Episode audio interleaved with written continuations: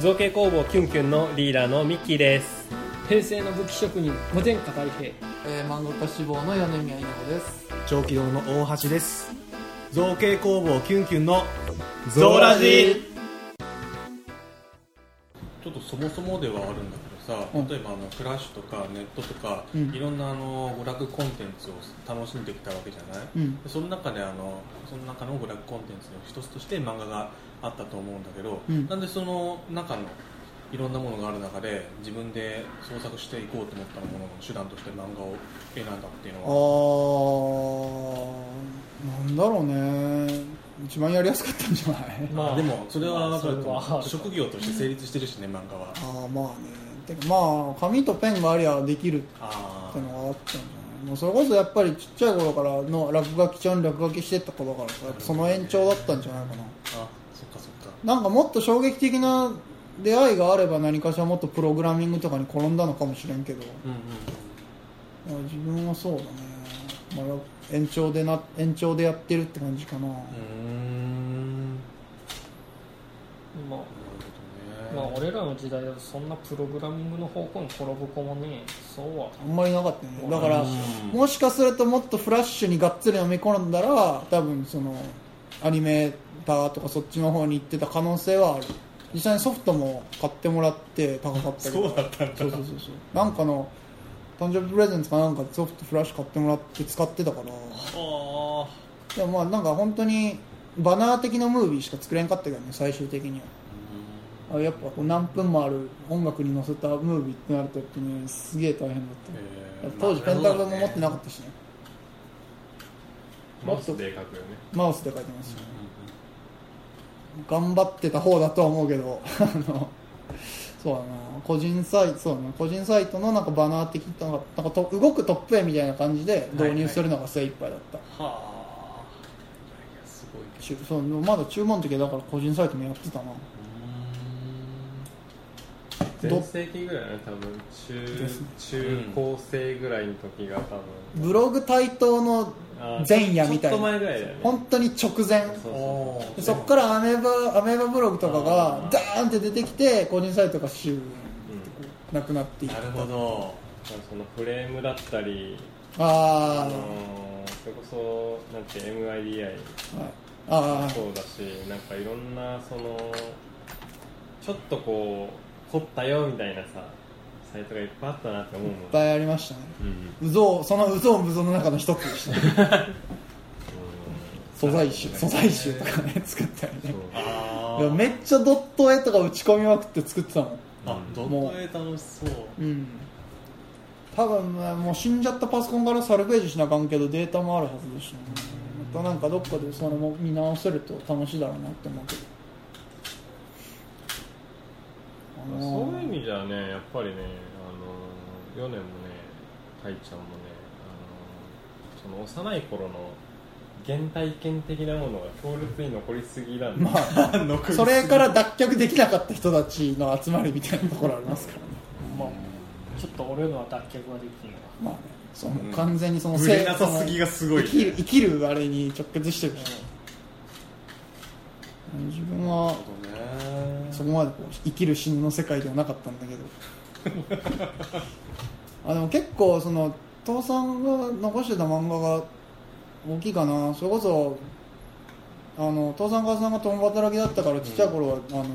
近くのばあちゃん家うんうんに帰ってっていう生活してたけどそこにあの火の鳥うんとかがいっぱいあってそういうのやっぱ読んでたのがでかいかなベタだけどちょっと脱線しちゃうんだけどさやっぱそういった親からの影響って大きいと思ってて例えばさあのリアルの紙の本とか漫画とかを買っていくと本棚がどんどん埋まっていくわけじゃない、うんでさ将来的にきっと子がその子供がその本棚を見てうんなふとした時に手に取って、うん読んだりして何かしら学んだりするわけじゃない、うんでも今ってさ Kindle とか電子書籍がすごい流行ってて、うん本棚滅しようぜみたいな動きがちょっとあったりするじゃないあー僕自身も電子書籍大好きで、うん漫画なんかはもうほぼほぼ僕電子書籍の方がいいなって個人的にはあ思っているので本棚から僕の本がどんどん消えてってるんですよーうんでそういった人ってまあまあ多いと思うんだけどその辺ちょっと寂しいなっていうのがああ最近思うところはある本棚を作ってそれを見てなんか育ってほしいみたいなのがあるんだけど、うんでもちょっと本を持つのってちょっとなんか体力を使うというか、あーまあ物理的にうん、スペースス使うペース使うしなんだろうね持ってることがちょっと疲れちゃうっていうのが個人的にはあってあー多分そういう人たちが最近ミニマリストとか呼ばれたりするんだろうあけどなんかそういうのちょっと感じるってのを思いました丸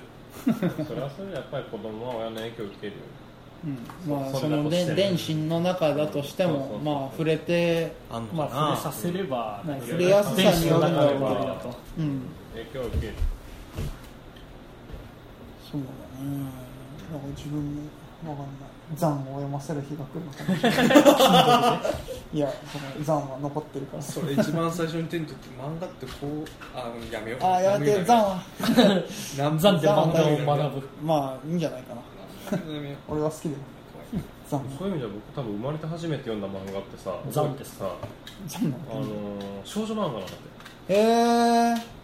当時は少女漫画っていうくくりも知らないし、まあそうっすよ今でもそれがたまたまその少女漫画の雑誌に載ってたってだけで僕の中であんまり少女漫画ってくくりはしないし今それをあのウィキペディアで調べてもそのページがないよああうな漫画なんだけどうん母さんの持ってた漫画でうんその今の実家にあるはずなんだけあどあ小さなお茶会っていうさあ猫が主人公の、うん猫って言っても擬人化された猫なんあかモフモフのはあこう猫の、えー、と夫婦のあうんすごいなんか緩いというか、うん明確に覚えてるのはあのー多分あれ5歳ぐらいに多分初めて読んでると思うんだけど、 うんあのね、中身がね哲学的すぎてねよくわかんあないあ字も読めてたし、うん今思うとだからその振り仮名もついてたのかなって思うんだけど、うんまあ僕5歳の中でさっぱりそのストーリーとしては理解ができなかったああで多分7巻ぐらいしかなかったと思うんだけど、うん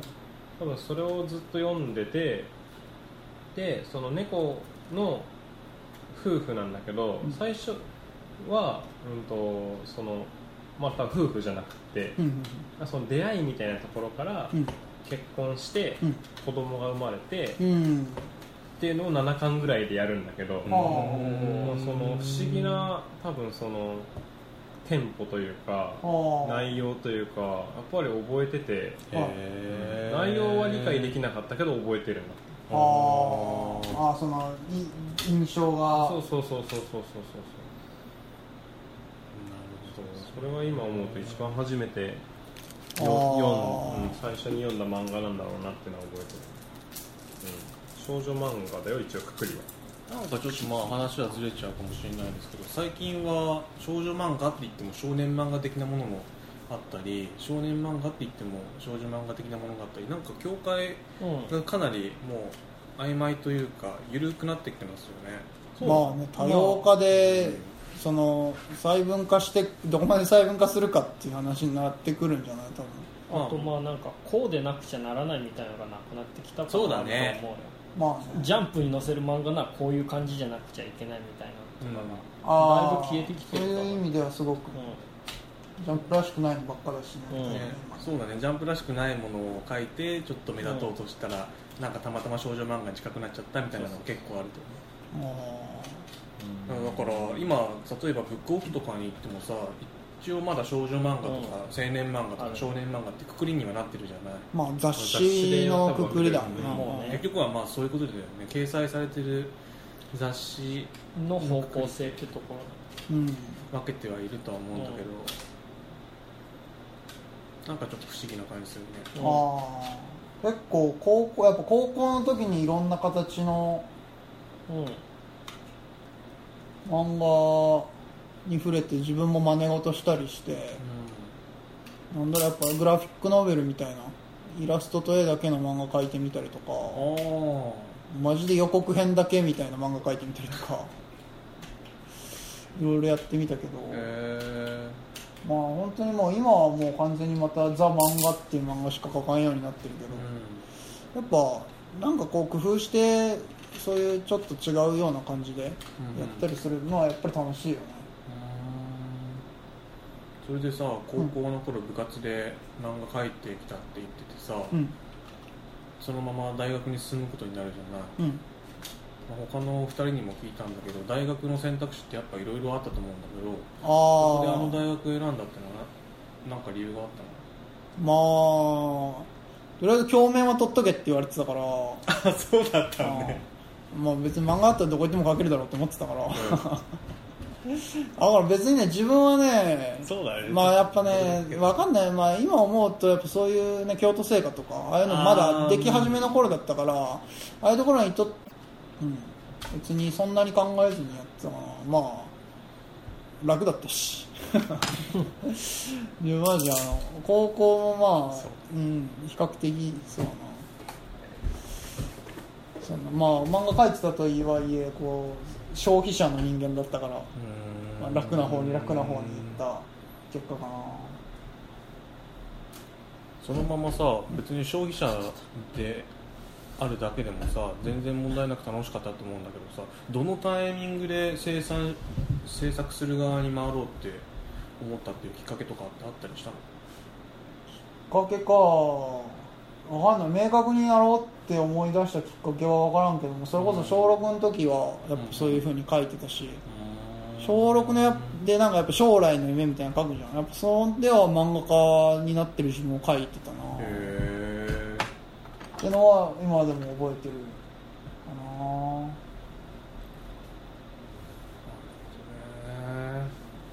えうんそうだねあすごい僕小6の時のその書いてあるあの夢はね料理人って書いてある、 料理人です か料理人うまあでも今も料理好きですもん 近から遠からずみたいなんまあ結局ね料理作ることが好きで別に、まあでも多分小学校のどっかで決まってるんじゃないだって保育園の時はなんか野球選手になりたいその翌年は俺文具屋さんにな りたい本当 に多分多分ね嬉しいなちょ直前に多分文房具屋行って楽しかった 文具屋さんになりたいっていう絵を描いたのは今でも覚えてるでもまあやっぱまあ圧倒的に今練習量が足りてないっていうのもあるんだけどやっぱ常に A のコンプレックスっていうのがあってやっぱ常にやっぱ自分は今そういう A のレベルに合った4コマを書いてるからあれなんだけどもう本当はもっとやっぱハードなあのドラマみたいなのを書きたいっていうのは常々あってあやっぱあそういうために画力って足りないんだなって思ってて多分その自分の画力へのコンプレックスっていうのは保育園の時からあって。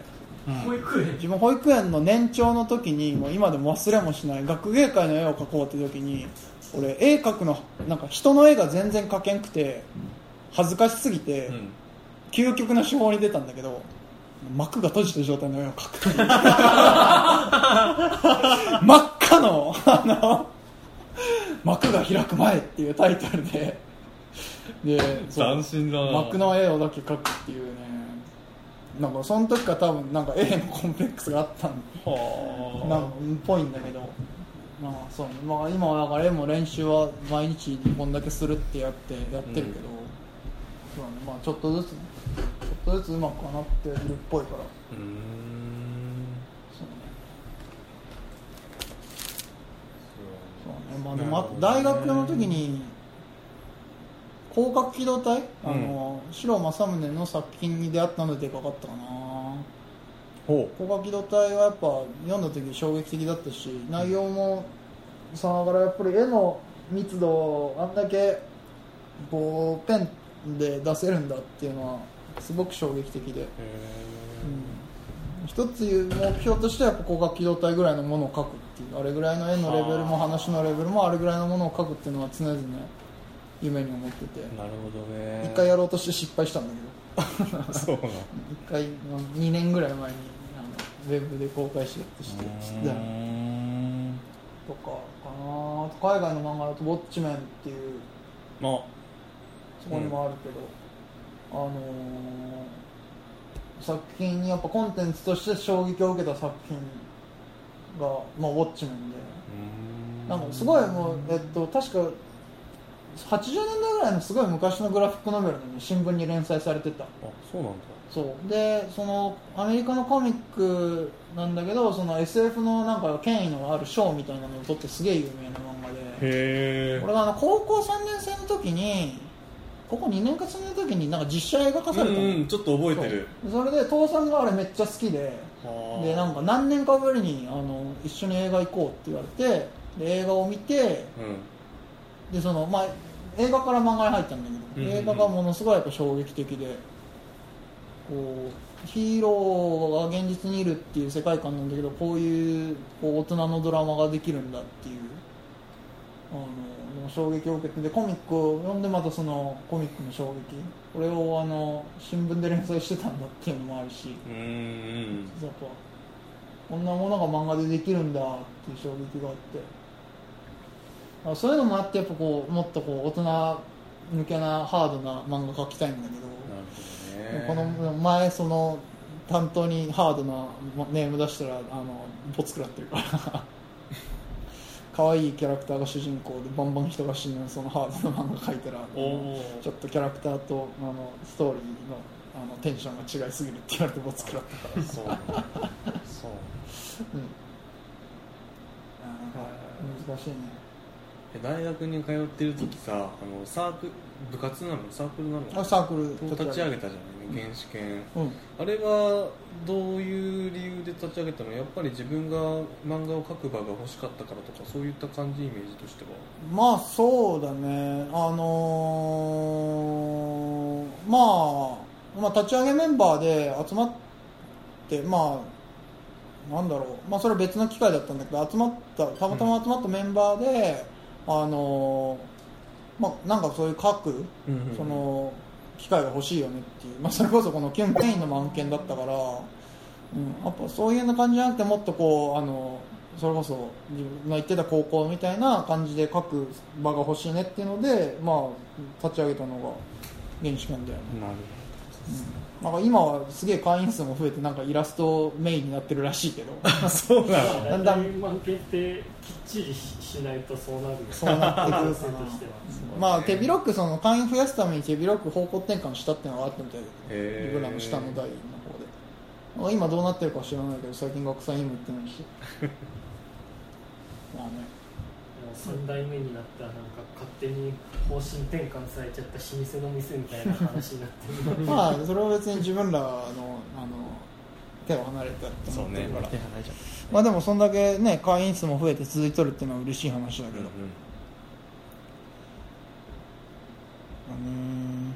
個人的に気になるのはさ、あの大学のあのなんだろうゼミうん研究室か、研究室さ彫刻研究室に入ったじゃああうんないなんとなくあの漫画をやっていこうっていうイメージだと、まあ、絵画研とかに入るのが自然なのかなって思うんだけどああそこはなんで立体やりに行った感じなの別に漫画をアカデミックにやろうって思ってる気はさらっさらなくてだから別に卒生にこう漫画持ってこうなんて気はマジで一切なくてうん、うんうん、別になんかそれはそれこれはこれだったあなるほどね、なんかなんか だから今思うと趣味とすげえ分けてたんだなって思うけど漫画は趣味っていうふうにもう個人で決まってたんだろうね、うんうんうん今思えばその中でも証券を選ぶっていうのはちょっとすごい気がするけど ねこれも流れじゃないまあ一番自由度高くて面白そうなとこではあるあー、まあそうだねなんか他の研究室はちょっとガチガチな感じあってけど、ねまあ発見は面白かったかもしれんけどうんまあ立体まあ立体やりたかったっていうのは立体からね平面ばっかしかどうせやらないから漫画描いてるああやっぱそういうのもあったんだで大学卒業しましてとうんああれ卒業した後ってどうしてたんだっけあ俺2年間フリーターだけどでもフリーターと言いながらもうフルで働いてたけどねあのじいちゃんの、まあ、親戚のやってる会社でちょっと縁あって事務職員をやってて、まあ中でちょっといろいろあったからその相当大変だったんだけどなんかほぼ全部引き継ぎ俺やったんだけどその会社内のバイトのやることじゃないのうんバイトにやることじゃない、まあ、いろいろあってでまあ公務員受かって、で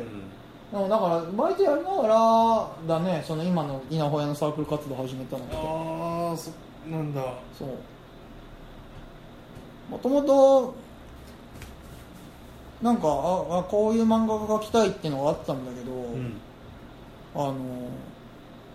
あそれこそやっぱ影響映画の影響だねガイ・リッチー監督っていう、まあ、俺が常々好きだっていろんなところで言ってるイギリスの映画監督がいるんだけど、うんうんガイ・リッチーっていう監督のその、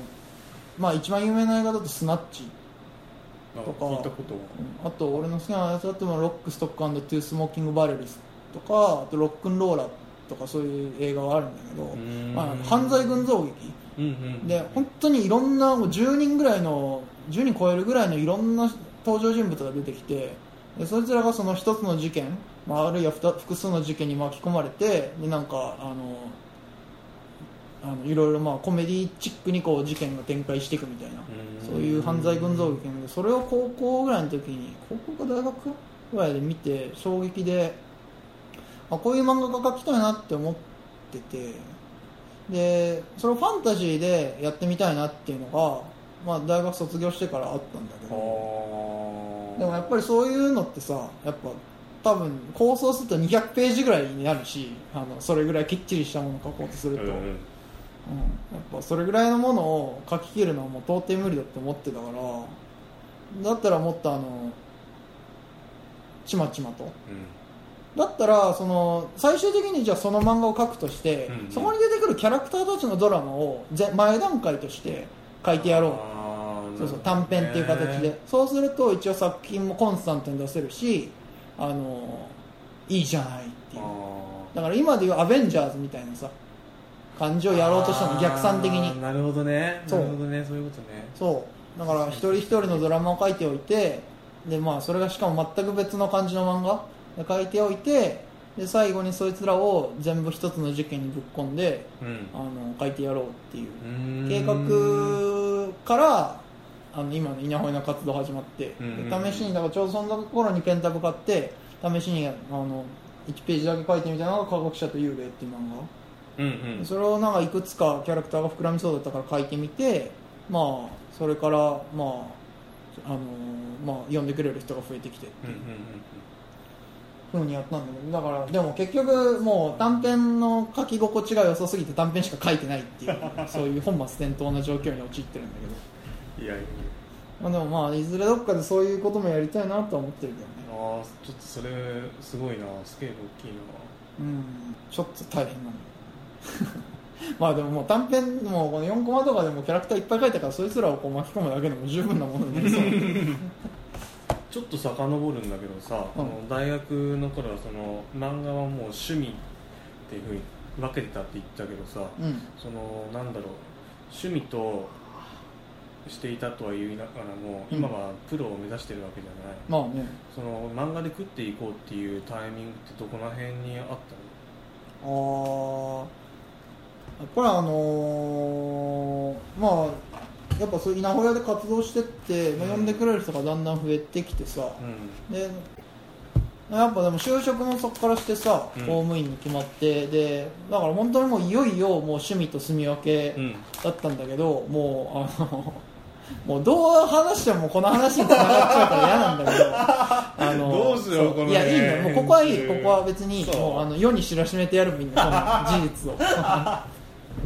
やっぱ当時あのお付き合いしてた女性と別れはいはてでもともとその公務員になったのも、はいその人とそのゆ結婚して生活していくためにその仕事を選んだんだけどまあいろいろあまあいろいろあって別れちゃったから、うんうんもうだからもう公務員続けとる意味もないし、うんうんまあ、だったら、まあ、あの100%自分のやりたいことやるかと思って、今まで散々人に合わせて生きてきたけど何にもいいことなかったから、まあ、自分のいや好きなようにやろうっていうふうに方向転換してはだからまあそっちに舵切ったのは遅いよめちゃめちゃあでめだちからゃくちゃ最近なんだねまあそれで言うとそうでえーっと去年1年間うんであのまあままあその去年1年間はずっと悩んではいたんだけどその中でこうたまたまやっぱり編集者の人があの連載目指してみませんかっていうふうに声かけてくれたからうんまああのまあわかんないそれがこう大船なのか何なのかわからんけど、まあ、ちょっとでもたあのちょっとでも手がかりがあったらもうそっちに舵切ろうかなっていうふうには思ってたから、うんまあ、じゃあとりあえずそれをまず手がかりにうん動こうかなとうんそうかなんかややほやをやっている頃からもうそこの道は見てたのかなってずっと思ってたからさてっきり俺大学からずっとなんかうん何かしらで漫画家狙ってるもんだあかあでもそうだねまあ、それは多分心のどっかにはあったと思うよ、うんでもやっぱりそのまあ卒業して、まあ、道が見え始めるともうそっちにさあの行くしかないやっていうふうになってたから、まあ、自分もまあ視野が狭かったしねうんでそうかそう趣味として割り切る道もあるにはあったんだだってこの感じだったら永遠趣味でできるでしょうんぶっちゃけ今自分の活動も頑張れば趣味でできる範囲と思ってるからな、あそうなんだだからひたすらそこは時間あとはもう時間しくて自分との戦いだと思ってるんで、まだ多分ね死ぬ気でやれば仕事と両立できる趣味だなってレベルな気がする、ああ死んじゃうからやめた方がいいようん、そうそうそう死なないからやらんかっただけ死ぬからやらんかっただけまあそれこそ働きながらもうこれをやってたわけだしね毎 日最後の4ヶ月3ヶ月ぐらい、まあでもそ,、うんまあ、そうやめてからはまあネームをがっつりやるようになって、うんまあ、まあまあそこからどうなるか分からんけどこれから今はまた別のと投稿用の短編とか書いてるけどさ、うんうんうんなるほどねあそのなんかプロとしてやっていこうっていうきっかけは知らなかったからちょっと意外だったああでもまあまあそれよまあ今はその今までの生き方がうまくいかんかったからん家事切り直しただけで、うんんまあだからまあそうねまあねまあいろいろダメで最後に逃げ込んだところがここだったみたいな感じはあるよねいやいやだからやっぱり今後の展望としてはまずあの連載勝ち取ってまあ、そうじゃないとりあえそうずそうそのまあねあのとりあえずおまんま食えるようにならんと漫画家とは言えんしとうりあえず一定の収入を得れるようにはなりたいよねんありがとうございますみんなすげえ眠いのはひしひしと伝わってくるから、めっちゃ話しにくかったと思うよすんごい話しにくかったと思うよ